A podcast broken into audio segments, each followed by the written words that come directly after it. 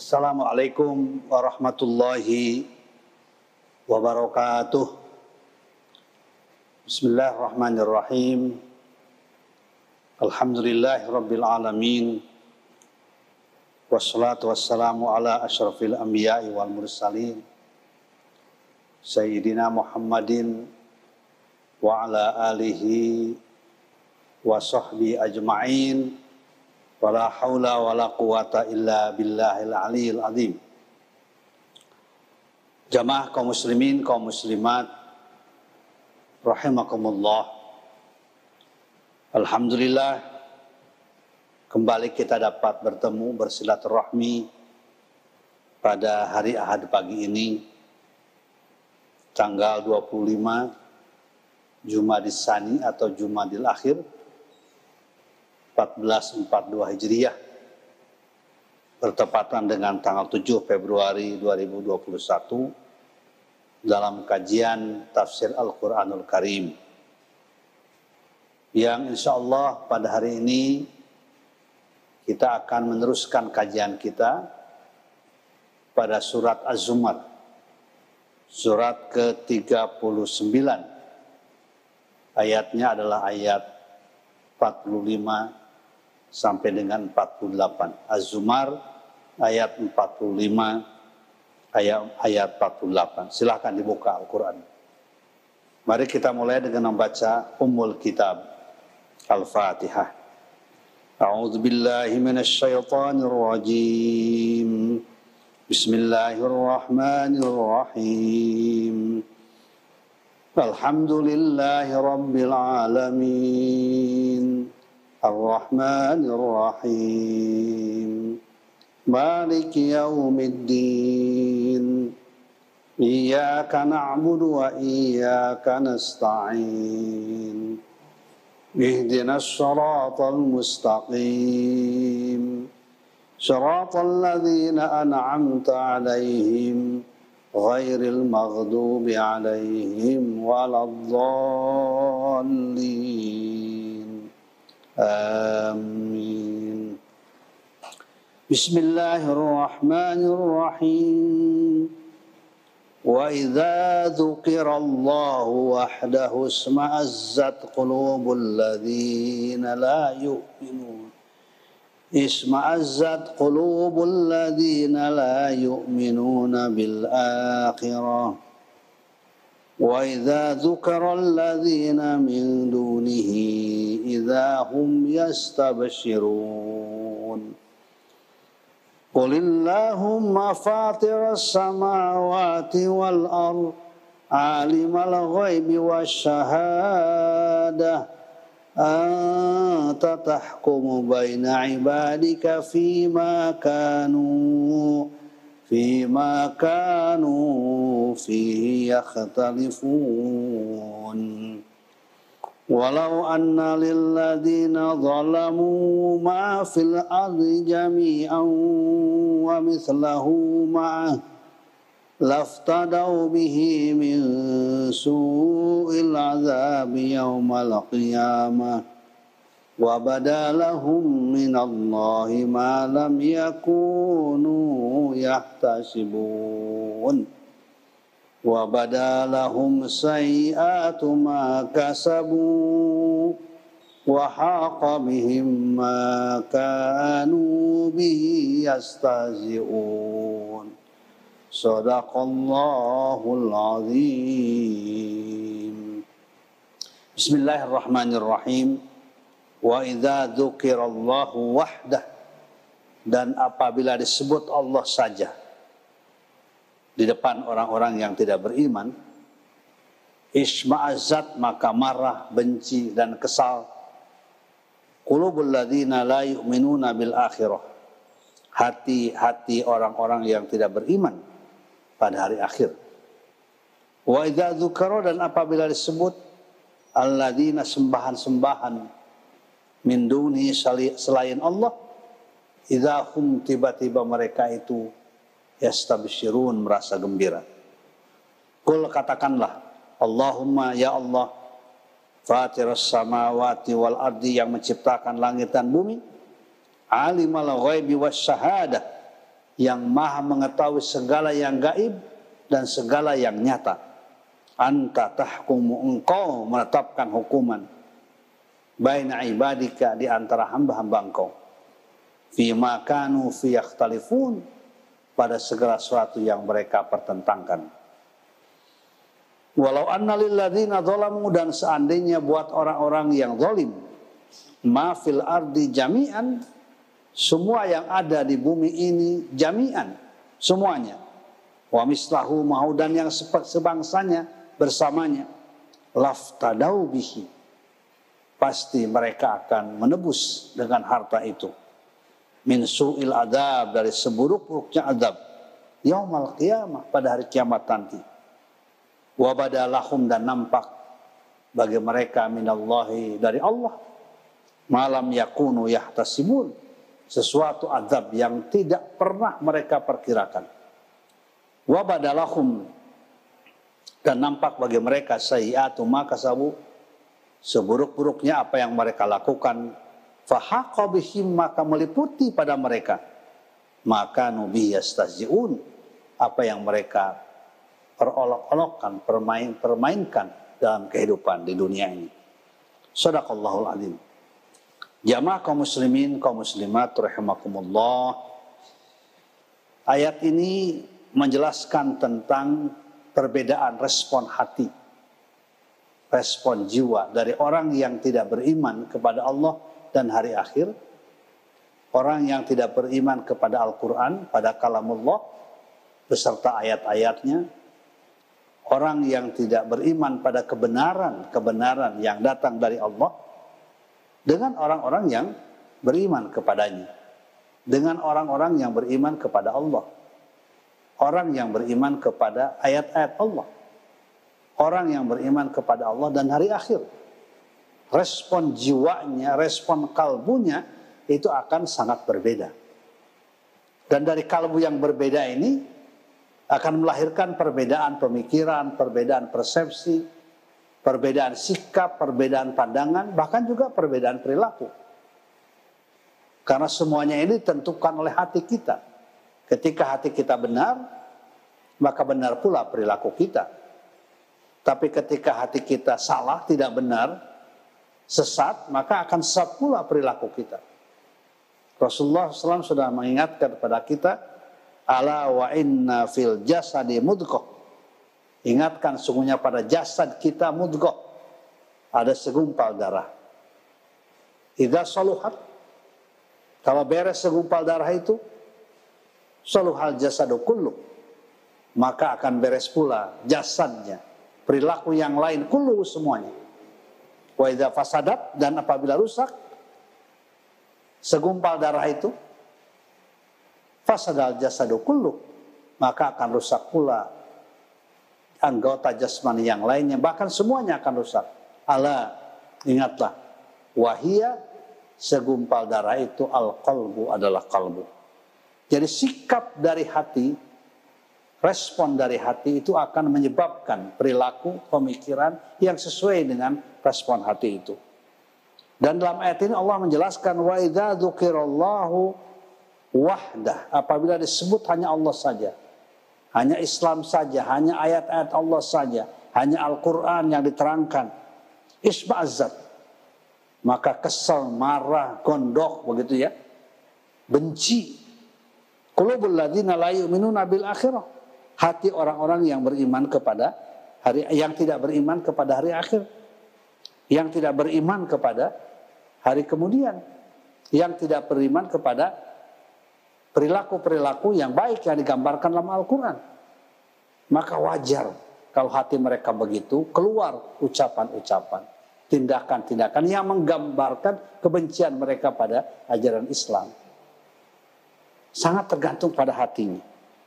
Tetapi kalau yang disebut tuh asnam, berhala-berhala, hal-hal yang lain di luar Allah dipersamakan dengan Allah, dipersamakan dengan Islam. Ajaran yang lain dipersamakan dengan Islam. Idahum yastabsyirun. Mereka kemudian merasa gembira dengan perilaku hati yang semacam itu. Inilah bahayanya hati itu tersesat. Makanya hati itu perlu kita perbaiki, perlu kita jaga. perlu kita treatment ya dengan hal-hal yang berkaitan dengan penguatan hati kita agar hati kita istiqomah konsisten, konsisten di dalam menerima ajaran Allah Subhanahu wa taala. Sedangkan orang yang beriman bagaimana respon hatinya, kalbunya kepada ayat Allah digambarkan pada surat yang lain kan. Ya surat yang sangat terkenal pada surat Al-Anfal ayat 2. Ya. Kalau dibacakan kepada mereka ayat-ayat Allah ya wa idza dan apabila disebutkan ya nama Allah. Innamal mu'minuna idza dzukirallahu wajilat qulubuhum. Sesungguhnya orang-orang yang beriman kalau disebutkan nama wajilat qulubuhum bergetar hatinya merespon dengan positif. Kalau yang dibacakan itu perintahnya perintah Al-Qur'an, perintah Allah dia ingin melaksanakannya dengan sebaik-baiknya. Kalau yang dibacakan itu adalah ayat-ayat yang berkaitan dengan larangan Allah, bergetar hatinya karena ingin meninggalkan semaksimal mungkin. Wajilat qulubuhum. Wajah tuliyat alim ayatu zadatum iman wa ala rabbihim yatawakkal. Kalau dibacakan pada mereka ayat-ayat Allah, zadatum imana, maka akan bertambah iman mereka. Wa ala rabbihim yatawakkalun dan kepada Tuhan mereka, orang yang beriman, ya tawakkalun, mereka bertawakal kepadanya. Jadi ini begitulah ya, respon hati itu sangat menentukan. Bahkan Nabi menyatakan perasaan juga itu menentukan keimanan. Perasaan orang yang beriman dengan perasaan yang tidak beriman itu berbeda perasaan ya. Nabi mengatakan dalam sebuah hadis, "Idza sarratka hasanatuka Wasa'atka sayi'atuka fa'anta mu'minun. Idza sarratka hasanatuka. Kalau engkau gembira dengan perbuatan baik yang Anda lakukan, yang engkau lakukan, gembira sekali hati itu. Ketika kita berinfak, ada kegembiraan dalam hati. Ketika kita memberi, ketika kita mengkaji, mengaji, mempelajari Al-Quran, ketika kita berdiskusi hal-hal yang baik, yang positif, ketika kita berjamaah di masjid, ya, ketika kita melakukan apa bacaan Al-Qur'an secara bersama-sama, tadarus Quran, saling menasehati, ya, ketika kita terlibat dalam kegiatan yang positif, kegiatan yang baik, membangun umat, membangun masyarakat, memberikan pengetahuan kita, pengalaman kita. Serot kehasanatuka, ada kegembiraan hati kita karena kebaikan yang kita lakukan. Bukan ria, bukan. Bukan sombong, bukan tapi ada gembira, kegembiraan hati. Rasanya enak sekali kalau saya memberi. Rasanya hati itu tenang ketika saya berinfak. Rasanya hati saya tenang ketika saya ikut terlibat dalam pengajian. Ketika saya memberikan kebaikan kepada orang lain. Ketika saya bisa membantu orang lain. Sarot kehasanatu. Gembira.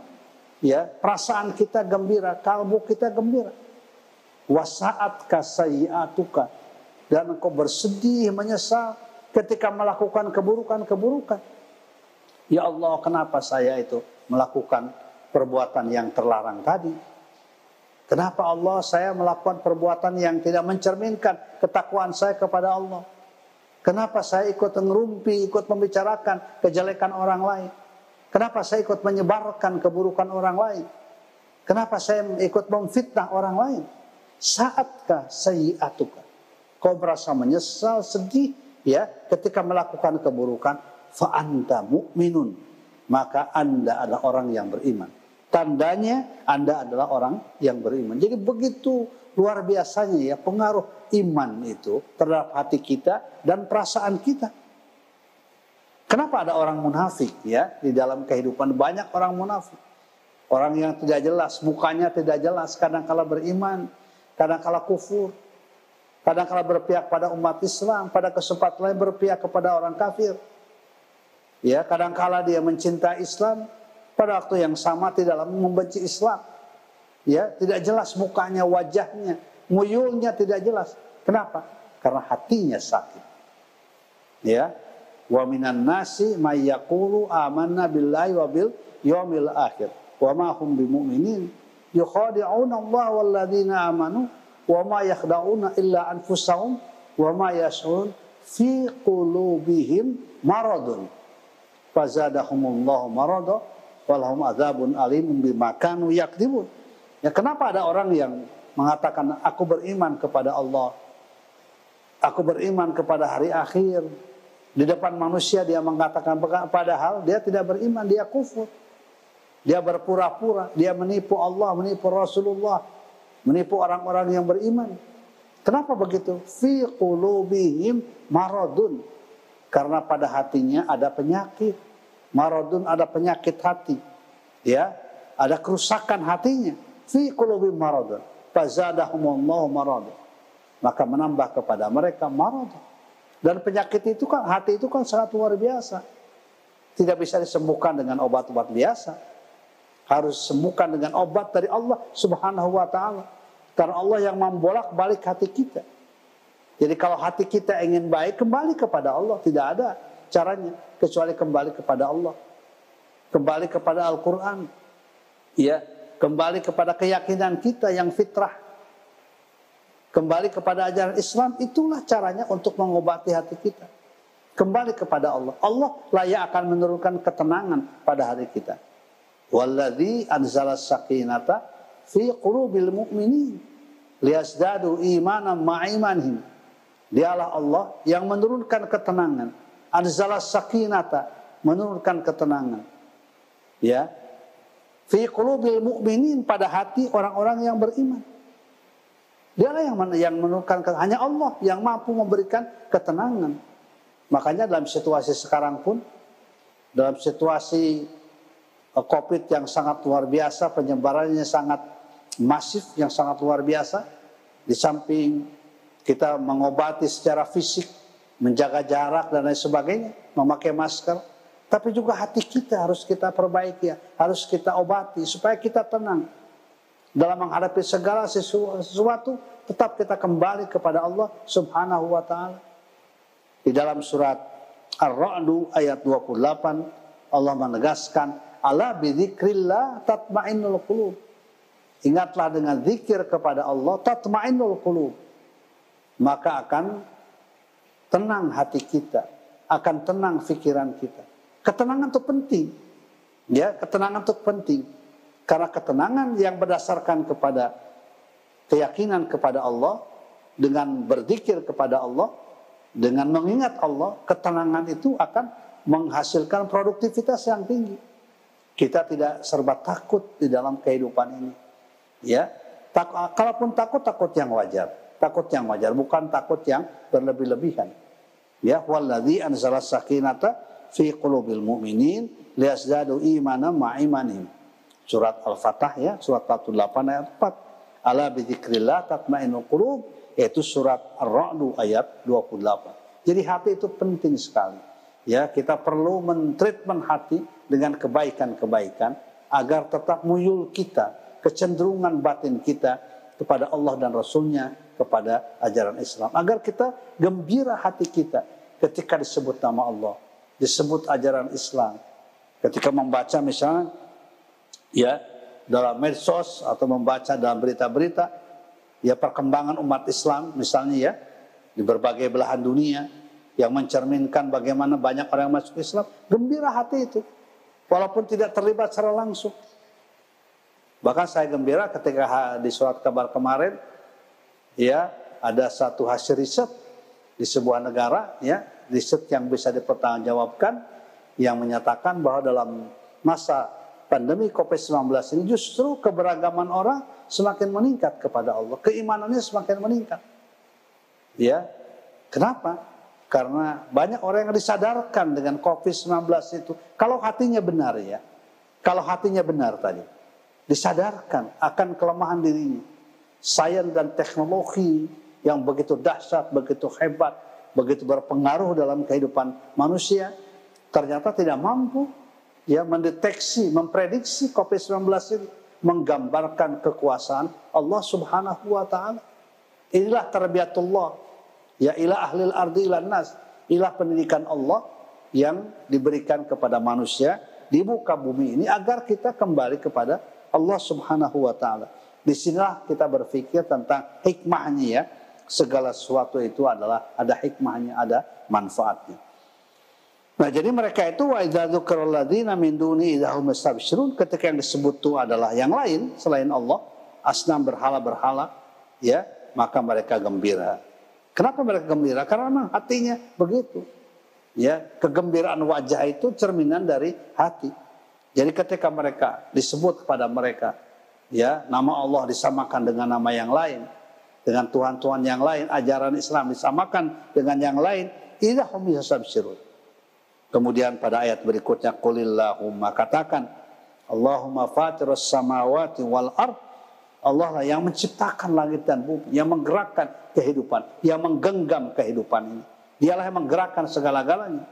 Alimul ghaibi wasyahada Allah lah zat yang maha mengetahui segala yang gaib dan segala yang nyata yang ada di hadapan kita yang tidak ada di hadapan kita alimul ghaibi wasyahada anta tahkumu baina ibadika fi ma kanu fi yakhtalifun Allah nanti akan menetapkan keputusan antara orang yang hatinya benar dengan orang yang hatinya tidak benar ada antara orang yang hatinya cinta terhadap Islam ya dan orang yang benci pada Islam dan nanti akan bermanfaat adalah di hadapan Allah adalah bagaimana hati kita yang kembali kepada Allah Subhanahu wa taala, bukan harta kita, bukan jabatan kita, bukan kedudukan kita. Apalah arti kedudukan jabatan?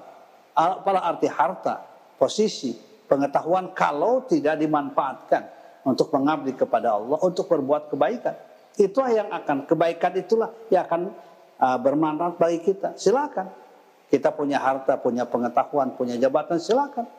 Tetapi jabatan itu, kedudukan itu, harta itu, ilmu itu harus dipergunakan sebagai sarana ibadah kita kepada Allah dan sarana memberikan kebaikan bagi kehidupan umat manusia.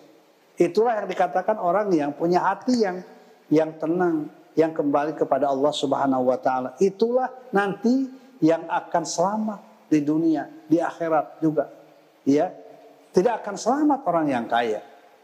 Ya orang yang punya ilmu, orang punya jabatan. Kecuali sekali lagi, ya jabatannya itu, harta itu dipergunakan untuk memproduksi kebaikan sebanyak-banyaknya yang bermanfaat bagi kehidupan umat, bagi bangsa dan negara. Yauma la yanfa'u malu wala banun. Ya, kenapa di sini disebutkan ya walau annalil atau andaikan bagi orang zalim tadi yang hatinya benci sama Islam, di hadapan Allah nanti ada segala-galanya, harta benda segala ada, dia miliki andaikan dia akan pergunakan untuk menebus ya siksa itu adab itu. Ya, saking beratnya konsekuensi adab yang akan mereka terima dan saking nampaknya betapa dahsyatnya azab dari Allah kepada mereka. Tapi Allah sudah menegaskan dalam ayat yang lain, yauma la yanfa'u malu wala banun. Pada hari itu tidak akan bermanfaat malun harta wala banun. Dan tidak pula anak keturunan kita kekuasaan kita. Illa man atallaha kecuali orang yang datang kepada Allah illa man atallaha kecuali orang yang datang kepada Allah biqalbin salim ya dengan harta dengan hati nah ini ya biqalbin salim dengan hati yang tenang dengan hati, hati yang pasrah kepada Allah Subhanahu wa taala. Itulah yang akan selamat ya pada hari kiamat nanti. Ya. Karena pada hari itu akan diapakan? Akan dinampakkan dua hal. Uslifatil jannatu lil muttaqin wa burrijatil jahimu lil ghawin. Ya, akan dinampakkan nanti didekatkan kepada uh, mereka surga orang-orang yang bertakwa yang hatinya salim tadi dan akan dinampakkan neraka jahanam bagi orang-orang yang zalim. Yauma la yanfa'u malu wala banun illa man atallaha biqalbin salim. Berbeda dengan orang-orang yang tidak beriman, yang hatinya busuk tadi, yang tidak benar, yang benci sama Islam. Wa badalahum nampak bagi mereka. Sayyi'atu makasabu. Seburuknya apa yang mereka lakukan. Wa haqabihim maka nubi yastazi'un. Dan meliputi kepada mereka. Mengendalikan kepada mereka. Ya. Mahaqo. Wa haqo bihim. Maka nubihi yastaziun. Wa haqo bihim. Maka nubihi yastaziun. Mudah-mudahan Allah Subhanahu wa taala menjadikan kita semuanya orang-orang yang memiliki hati yang bersih, hati yang tenang, hati yang terget, ter, bergetar dan tergerak ketika mendengar nama Allah, mendengar Al-Quran, berusaha melaksanakan perintahnya, dan berusaha menjauhi apa yang dilarangnya. Amin. Ya Rabbal Alamin. Walhamdulillah Rabbil Alamin. Silakan ada pertanyaan. Jadi Pak, Bismillah. Najib Suwarno, izin tanya Pak Kiai. Tadi disebutkan Al-Quran sebagai terapi hati. Bagaimana ya agar bisa istiqomah berinteraksi dengan Al-Quran? Iya, memang istiqomah itu sesuatu yang sangat penting. Dan karena itu maka sesuatu yang sangat susah. Tapi istiqomah itu menentukan segala-galanya.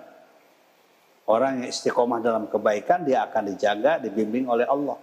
Nahnu awliya'ukum fil hayatid dunya wa fil akhirah. Kamilah yang akan melindungi kalian. Wahai orang-orang yang beriman, yang istiqomah. Fil hayatid dunya dalam kehidupan dunia. Wa fil akhirah dan di akhirat nanti. Bagaimana caranya supaya istiqomah? Pertama, biasakan kita pada kebaikan. Walaupun tidak banyak. Misalnya membaca Quran. Biasakan oleh kita. Dari 24 jam waktu yang diberikan oleh Allah, ada kayak 5 menit, 10 menit yang dipergunakan baca Quran.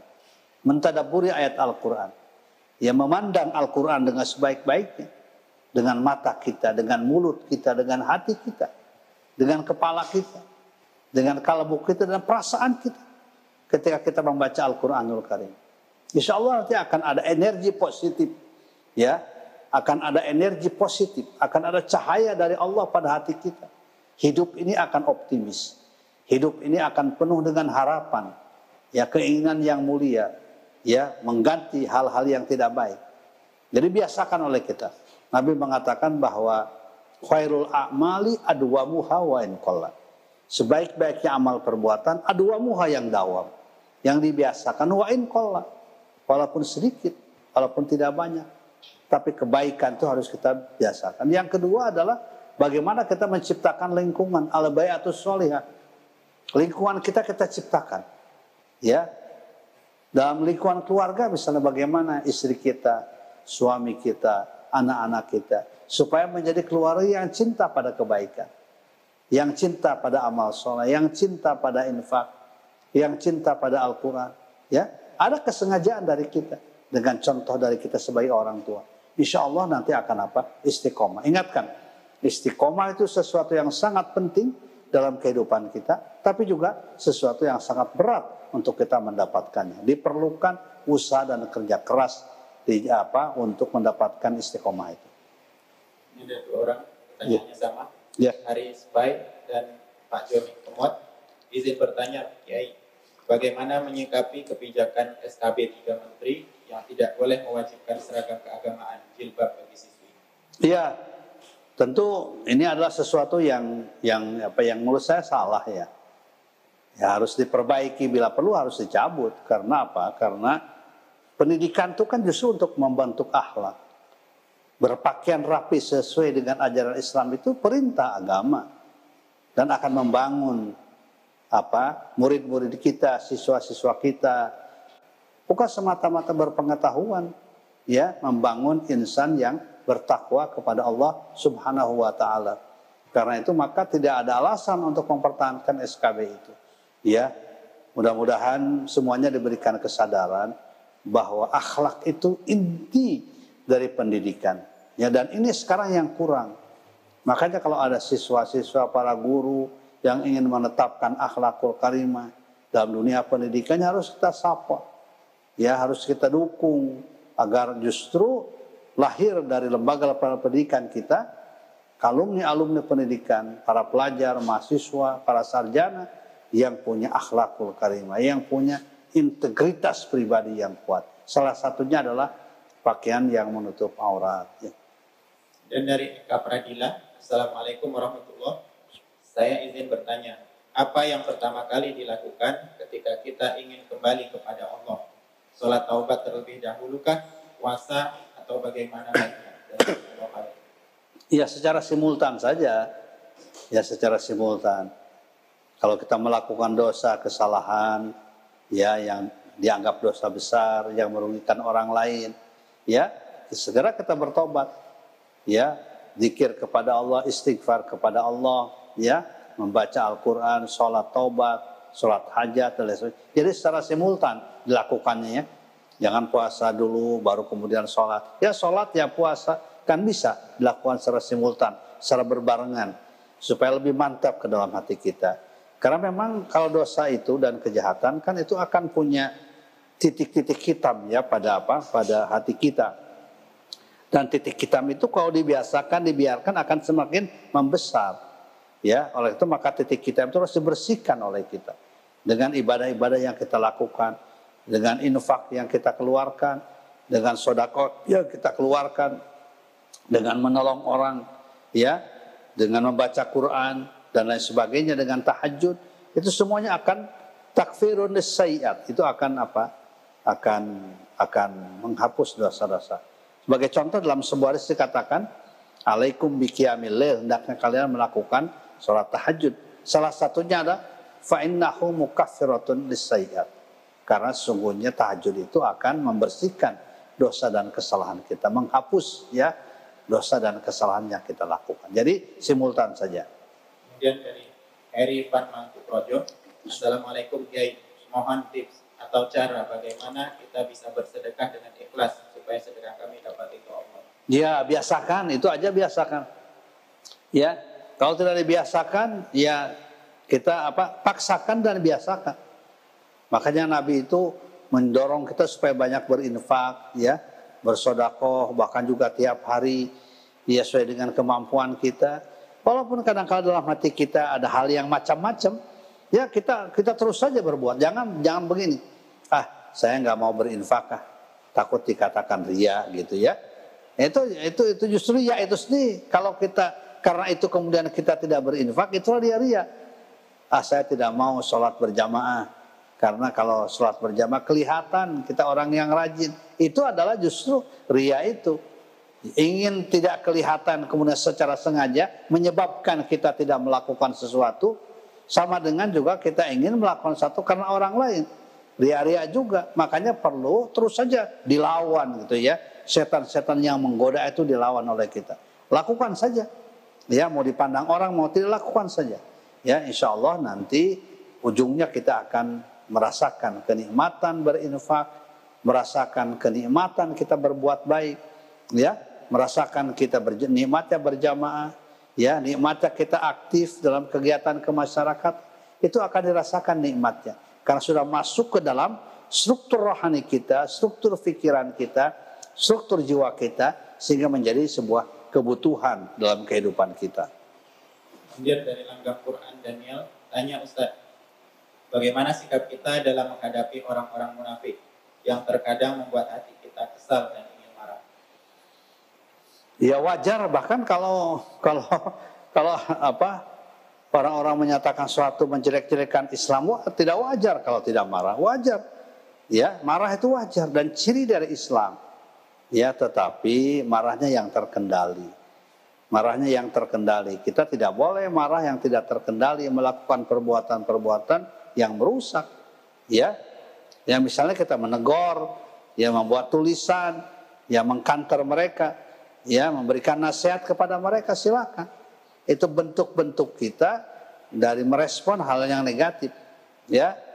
Jadi jadi biasakan oleh kita. Begitu ya. Hati kita terkendali banyak berwudu ya supaya bersih hati kita pikiran kita.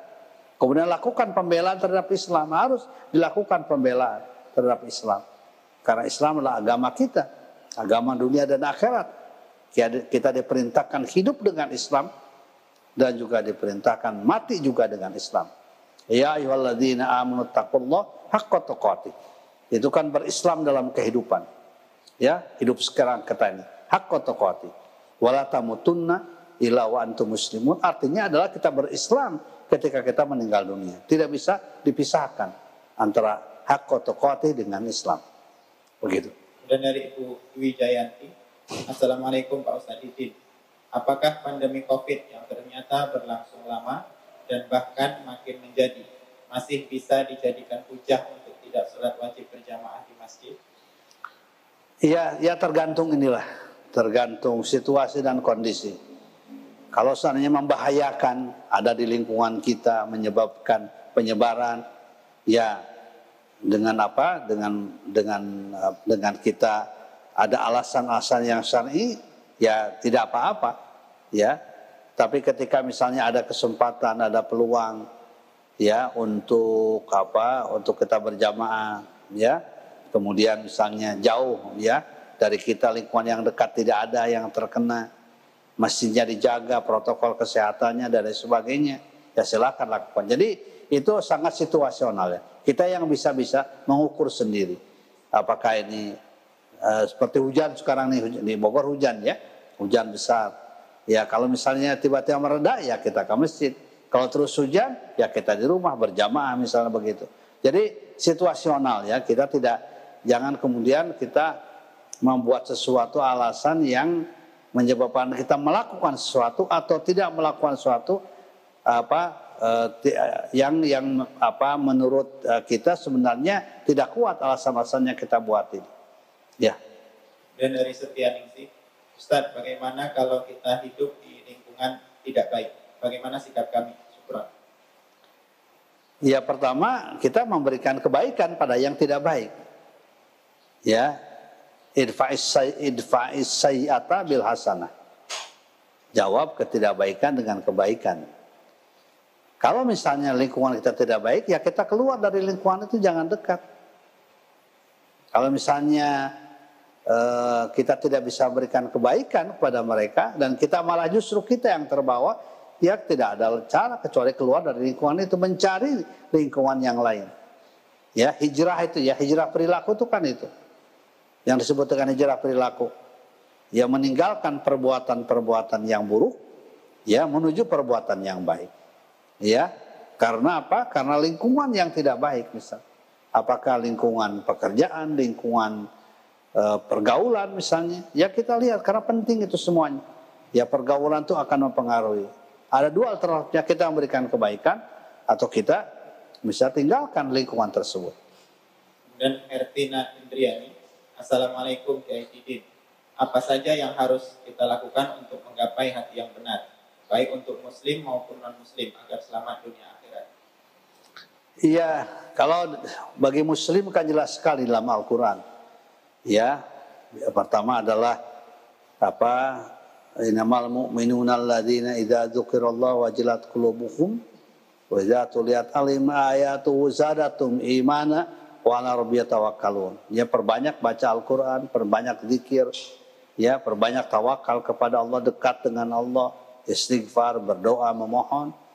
Yang kedua, banyak memberikan kebaikan pada orang lain, pada keluarga kita, pada tetangga kita, sahabat kita yang membutuhkan.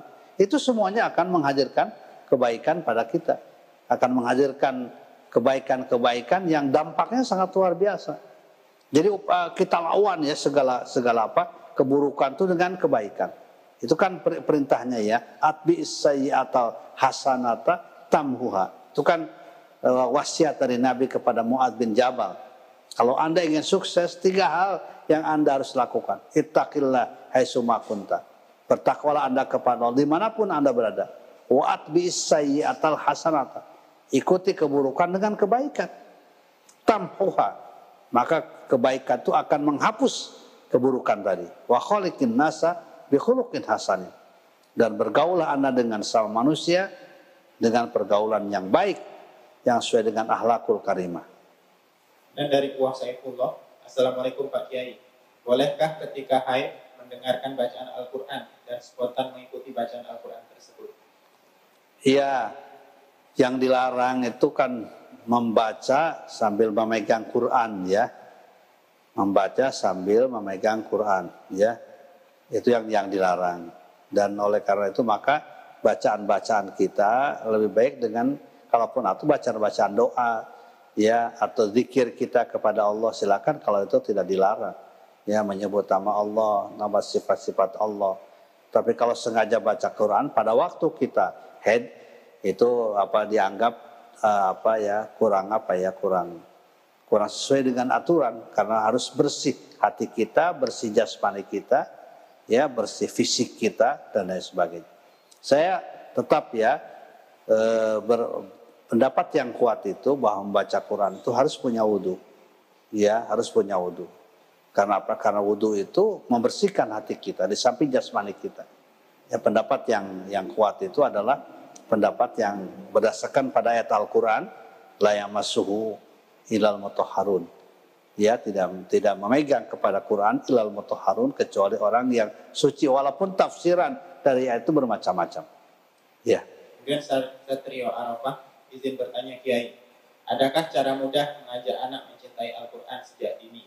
Dalam memberi contoh, insya Allah kami sudah mulai sejak ia baru belajar bicara. Tapi anak, tetapi anak belum tertarik sampai sekarang. Ya namanya anak ya. anak itu ya perlu perlu terus menerus pembiasaan dengan kasih sayang, dengan cinta, dengan hadiah, dengan ucapan yang baik. Nah sini kalau baca Quran, mendengarkan Quran, anak akan menjadi orang yang soleh, yang soleha, ya. Kemudian kita perlihatkan kasih sayang kita, ya, cinta kita. Karena itu ya, cinta itulah cinta dari orang tua apalagi itu akan menghadirkan kebaikan, ketulusan. Walaupun kelihatan sekarang anak-anak main-main, susah baca Qurannya, tapi ujungnya insya Allah dengan doa kita, ya, dengan kesungguhan kita, ya Allah jadikan anak-anak saya ahlu Quran di dunia, ahlu Quran di akhirat. Jadikan kami semua keluarga Quran yang mencintai Quran, yang membaca Quran, mentadaburi Al-Quran, yang mengamalkan Al-Quran. Insya Allah dengan doa, karena doa itu kan menggambarkan kesungguhan kita. Guide kita ya doa itu. Guide kita untuk melakukan kebaikan. Makanya kita diperintahkan banyak berdoa. Artinya apa ya? Menguatkan guide kita. Ya, menguatkan semangat kita untuk berusaha melakukan kebaikan-kebaikan. Kemudian dari Bu Rina Budiati, Pak Kiai, dengan kondisi sekarang untuk pendidikan agama Islam anak-anak, bagaimana solusinya tugas orang tua? Iya, tetap bagaimanapun juga orang tua itu punya kewajiban. Ya, misalnya sebagai contoh, pendidikan akhlak itu itu jangan diserahkan ke sekolah walaupun kita bersyukur di sekolah ada ya pendidikan akhlak misal pendidikan agama. Tapi jangan mengharapkan hanya di diperkuat di rumah. Ya misalnya sebagai contoh mendidik sholat membaca Quran mendengarkan Quran. Ya bersikap sopan pada orang tua pada tamu misalnya. Sikap sopan pada tamu dan lain sebagainya itu kan pendidikan-pendidikan yang positif. Ya pendidikan-pendidikan yang mengandung nilai-nilai akhlakul karimah. Dan itu yang kita lakukan. Ya saya kira kita tidak boleh sekarang hanya menyalahkan pada kondisi di luar. Karena keadaannya sekarang begini ya. Kita lah sekarang yang harus memperkuat pertahanan keluarga ini. Ya. Jadi yang disebut dengan kembali ke rumah, back to basic ya, back to home, kembali ke rumah, arrojo ya, ilal bait, ilal ailah, kembali pada keluarga itu sebenarnya adalah kembali untuk mempertahankan eksistensi keluarga dengan pendidikan-pendidikan yang positif. Siapa orang siapa gurunya? Ya orang tua, ibu bapak, ya kullu mauludin yuladu alal fitrah fa'abawahu. Setiap anak dilahirkan dalam kena fitrah fa'abawahu. Tergantung pada kedua orang tua itu kan guru tuh. Jadi guru bagi anak itu sebenarnya abawahu. Kedua orang tua, bapak dan ibu. Jangan hanya menyerahkan kepada bapak atau jangan hanya menyerahkan kepada ibu. Dua-duanya bekerja sama dengan baik. Insya Allah akan menghasilkan kebaikan dari Yasmin Yasmin. Mohon tanya Pak Ustadz tentang orang pembenci Islam. Tadi azabnya bisa menghabiskan hartanya di akhirat. Masih adakah kesempatan bertobat? Obatnya dengan cara apa? Ya itu kan di akhirat ceritanya. Kalau di akhirat kan tidak ada tobat. Ayat yang terakhir dua ayat terakhir itu menggambarkan di akhirat. Ya apa? Walau annalilladzina zalamu jami'an ya andaikan bagi orang zalim ma fil adi jami'an wa mislahu ma'hu laftadau bi min suil adabi yaumal qiyamah. Jadi pada hari kiamat nanti. Kalau itu maka kalau mau bertobat ya tobatlah sekarang. Pada saat masih sehat ya. Pada saat kita punya harta. Bertobat kepada Allah. Gunakan harta dengan sebaik-baiknya. Ya untuk kepentingan kebaikan. Ya nanti di akhirat ini kan menggambarkan penyesalan di akhirat.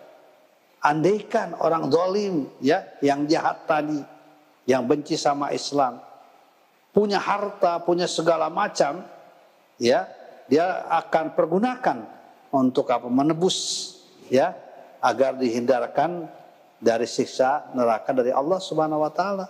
Maka kemudian di situ sudah dikatakan wa badalahum minallah malam yakunu yahtasibu. Nampak bagi mereka dari Allah ya apa sesuatu yang mereka tidak pernah perkirakan. Tidak mengira azab itu begitu dahsyatnya, begitu luar biasanya, begitu mengerikannya. Sehingga andaikan dia punya, punya, andaikan punya harta ya dan segala isinya di dunia, dia masih punya. Laftadaubi, dia akan habiskan untuk apa? Untuk menebus itu. Tapi kan tidak mungkin. Ya, tidak mungkin terjadi. Ya, karena itu maka saya katakan tadi dalam surat Asy-Syu'ara ya, yauma la yanfa'u malu wala banun. Pada hari itu tidak akan bermanfaat malun harta. Wala banun tidak akan bermanfaat anak keturunan. Illa man atallaha biqalbin salim. Kecuali orang yang datang kepada Allah, ya datang kepada Allah. Meninggal dunia dia biqalbin salim dengan hati yang pasrah apa yang tunduk patuh pada ketentuan Allah Subhanahu wa taala. Dan dari Erik MT, Assalamualaikum Ustaz, izin bertanya, bagaimana kaitan Asmaul Husna Al-Muhaimin dengan surah Az-Zumar ayat 48 tersebut? Apakah itu sifat atau apakah itu bukti dari sifat Al-Muhaimin yang Maha mengawasi tersebut? Iya, Allah itu kan zat yang Maha mengawasi. Iya, mengawasi alim. Maka ayat sebelumnya kan uh, alimul ghaibi wasyahadah. Allah itu yang mengawasi, mengetahui yang gaib dan yang nyata. Ya, Allah yang akan membalas segala perbuatan-perbuatan yang dilakukan oleh manusia, yang baik maupun yang yang buruk, terekod semuanya. Sekecil apa pun perbuatan baik akan nampak. Sekecil apa pun perbuatan buruk kalau tidak kita bertobat kepada Allah akan ada balasannya. Faman ya'mal mithqala dzarratin khairan yara. Wa may ya'mal mithqala dzarratin. Siapa pun yang melakukan kebaikan sekecil apa pun, sebesar dzarrah kebaikan, dia akan melihat pembalasan. Sebaliknya sekecil apa pun yang melakukan keburukan sebesar dzarrah, dia akan merasakan pembalasannya dari Allah Subhanahu wa taala. Makanya kesempatan sekarang kita diberikan kesehatan, diberikan umur, salah satunya yang harus kita manfaatkan adalah anibu ilallah kembali kepada Allah. Watubu ilai bertobat kepada Allah. Taubatan nasuha dengan tobat yang nasuha, tobat yang sesungguhnya. Dari Ferry Andika izin bertanya, bagaimana respon kita terhadap musibah dan wabah yang terus menghantam negeri kita? Pelajaran apa saja yang bisa diambil dari peristiwa ini? Adakah korelasi dengan Ya, tadi Surabaya saya sampaikan bahwa uh, ada ada apa? Setiap musibah itu berkaitan dengan perilaku. Ya, berkaitan dengan perilaku manusia. Allah menguji manusia dengan ujian-ujian yang bermacam-macam. Ya, Allah kadang-kala juga menurunkan azabnya. Ya, karena perilaku manusia, apalagi kalau perilaku pemimpinnya. Jadi akan akan terkait gitu ya. Coba dilihat di dalam surat apa Ar-Rum ayat 40 kalau tidak salah 40 atau 41. Di situ kan jelas sekali. Tuharul fasadu fil barri wal bah bima kasabat aidinnas. Zuharul fasad ya telah nampak fasad kerusakan ya di di, di apa di di Zuharul fasadu fil barri wal bah ya telah nampak kerusakan di darat maupun di laut. Bima kasabat aidinnas gara-gara kelakuan manusia. Bima kasabat aidinnas. Ayat 41 ya. Jadi ada kaitan kan? Siapa pun yang melakukan kejahatan apalagi pemimpin itu akan berpengaruh kepada musibah. Akan ber, akan berdampak pada kerusakan. Kerusakan di darat dan di laut. Ya, terjadi berbagai macam musibah, banjir dan lain sebagainya. Ya, banjir itu jangan hanya di, di, di disikapi dengan peristiwa alam biasa. Ya, tanah longsor itu jangan hanya disikapi dengan peristiwa alam biasa, tidak ada.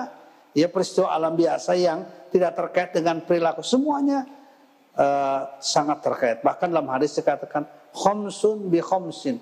Ada lima musibah yang akan terjadi bi khomsin karena lima perilaku manusia. Ya, salah satunya adalah apabila sudah apa nampak perzinaan, maka akan di apa? Maka hujan itu akan menyebabkan kerusakan-kerusakan. Demikian pula yang lainnya. Nana Rohana mau bertanya Pak Kiai, terkadang hati membenarkan ayat-ayat Allah, tapi sikap tidak menunjukkan hal itu. Bagaimana Pak Kiai? Iya, itu berarti kan apa ada kesenjangan ya antara hati dengan perilaku kita. Tugas kita bagaimana mendekatkan kesenjangan itu. Kesenjangan antara ucapan dengan perbuatan, kesenjangan antara apa? ucapan dengan perilaku antara hati. Biasanya hati yang kuat akan melahirkan perilaku yang baik. Asalkan kuat-kuatkan hati kita. Ya, dengan kebaikan-kebaikan. Berdoa kita, memohon kita kepada Allah, ya Allah berikan kekuatan, berikan kesabaran kepada kami supaya kami bisa melaksanakan beramal yang terbaik dalam kehidupan ini. Ya, ya Allah berikan kepada kami kesempatan untuk beramal soleh, kekuatan ya untuk melahirkan kebaikan. Jauhkan kami dari hal-hal yang buruk yang merusak. Jadi kita terus berdoa memohon kepada Allah supaya ada kekuatan untuk melaksanakannya.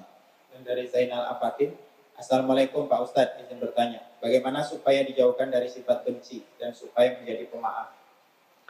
Ya, lagi-lagi ini ya yang namanya akhlak, karakter perilaku perlu pembiasaan. Ya, perlu pembiasaan. Kita biasakan. Ya, kita menjadi orang-orang yang pemaaf. Ya, kalau banyak melihat diri ya, banyak melihat diri. Kalau saya orang lain tidak senang sama saya hanya karena apa kemudian saya dia benci, ya berarti saya sama dengan dia. Kalau dia misalnya melakukan hal yang kurang baik ya sekedar melakukan apa ucapan-ucapan yang yang yang biasa tapi kita tersinggung tidak memaafkan ya sangat bahaya nanti.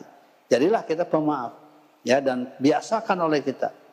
Bahkan seorang sahabat yang ditunjuk oleh Nabi ya diberitakan kepada para sahabat bahwa di rumah itu ada calon ahli surga. Assalamualaikum Pak Ustadz. Bagaimana agar saya ingin mempunyai sikap kemukhlisan? Mohon uh, wejangannya. Keikhlasan ya. Biasakan dalam kebaikan itu aja. Ya, latih oleh kita diri kita. Biasakan berinfak, ya, kecil atau besar. Ya, biasakan kita berdoa, biasakan kita sholat, ya biasakan kita menolong orang. Insya Allah itu semuanya akan menyebabkan kita menjadi orang-orang yang ikhlas. Karena ikhlas itu adanya dalam amal. Ya bukan dalam ucapan, bukan dalam keinginan. Apa bukan bitamani wala bitahali hanya keinginan. Ingin ikhlas, bukan itu. Wa ma umiru illa liya'budullaha mukhlisina lahuddin. Ya, mukhlisina itu lahuddin pada agama. Adina ketika kita beribadah, ketika kita beramal. Pokoknya beramal, beramal, beramal begitu ya. Dibiasakan, dibiasakan. Dan dari adik ya, Pak Kiai, kartu kredit Hasanah dari Bank Syariah Indonesia apakah halal?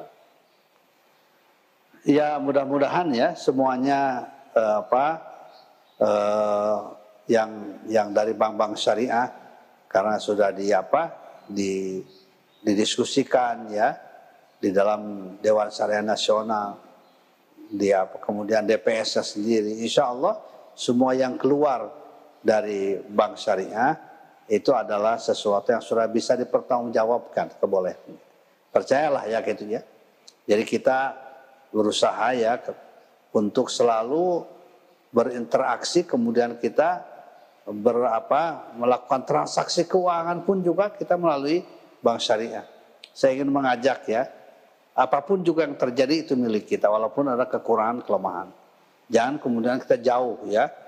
Jauh kemudian kita caci maki, kemudian kita katakan ini adalah sama dengan bank-bank yang konvensional. Saya kira sikap yang semacam salah. Jadi ke siapa Ibu Ade ya?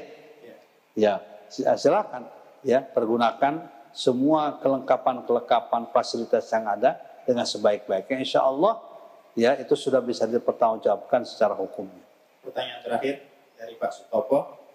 Izin bertanya Pak Kiai, umat Islam adalah sebaik-baik umat yang diciptakan. Bagaimana hendaknya kita mensikapi hal dalam kehidupan? Syukran kasih Iya, surat apa Ali Imran ayat 110 itu kan. Ya. Coba kita lihat ya. Kuntum khaira ummatin ukhrijat lin nasi ta'muruna bil ma'ruf wa tanhauna 'anil munkar wa tu'minuna billah. Ya. Kalian adalah ya betul Ali Imran 110 ya. Sebaik-baiknya umat ukhrijat lin nas yang dikeluarkan untuk manusia, yang disiapkan untuk manusia, tak muruna bil ma'ruf wa tanhauna 'anil munkar wa tu'minuna bil. Jadi ada persyaratan, ada persyaratan. Khairu ummah ini bukan hadiah gratis, bukan. Setiap kita adalah menjadi khair tidak.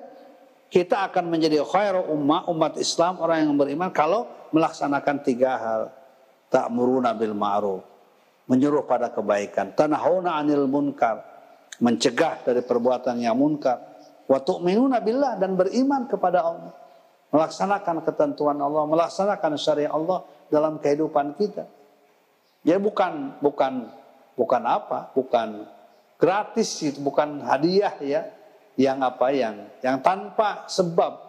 Harus ada aktivitas ada amalia yang kita lakukan. Tinggal tadi ya tak bil ma'ruf tanhauna 'anil munkar tu'minuna billah baru kita dikatakan sebagai khaira ummah. Cepat atau lambat akan datang predikat itu.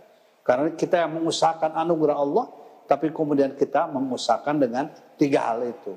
Jadi bukan bukan bukan gratis, bukan tanpa sebab. Mudah-mudahan kita semuanya, termasuk saya, ya mendapatkan ilmu yang bermanfaat, yang berkah, yang meningkatkan kualitas keimanan kita, pengetahuan kita, dan meningkatkan amaliah kita dalam kehidupan sehari-hari, baik amaliah kita kepada Allah maupun amaliah kita dengan sesama manusia. Amin ya rabbal alamin. Subhanakallahumma wa bihamdika asyhadu an la ilaha illa anta astaghfiruka wa atubu ilaih. Assalamualaikum warahmatullahi wabarakatuh.